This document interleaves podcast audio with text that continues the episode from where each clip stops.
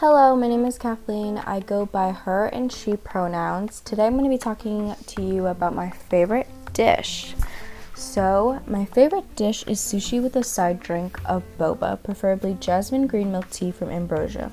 Sushi was made in Japan. It's mainly seafood, so if seafood isn't your thing, you should still try it though.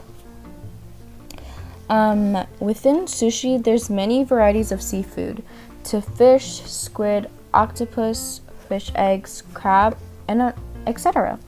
For me, I usually just order the California rolls where they have cucumbers, avocado, this crab mix, and rice and seaweed. The rest is very sweet, probably because it's jasmine rice. If you guys hate the taste of seafood, the other things in the sushi bounces out your taste buds, just like eating rice and something else, but the something else might be wrapped.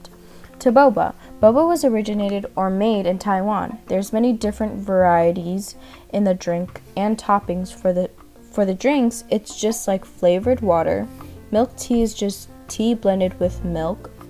Slushy is just ice mixed water / juice.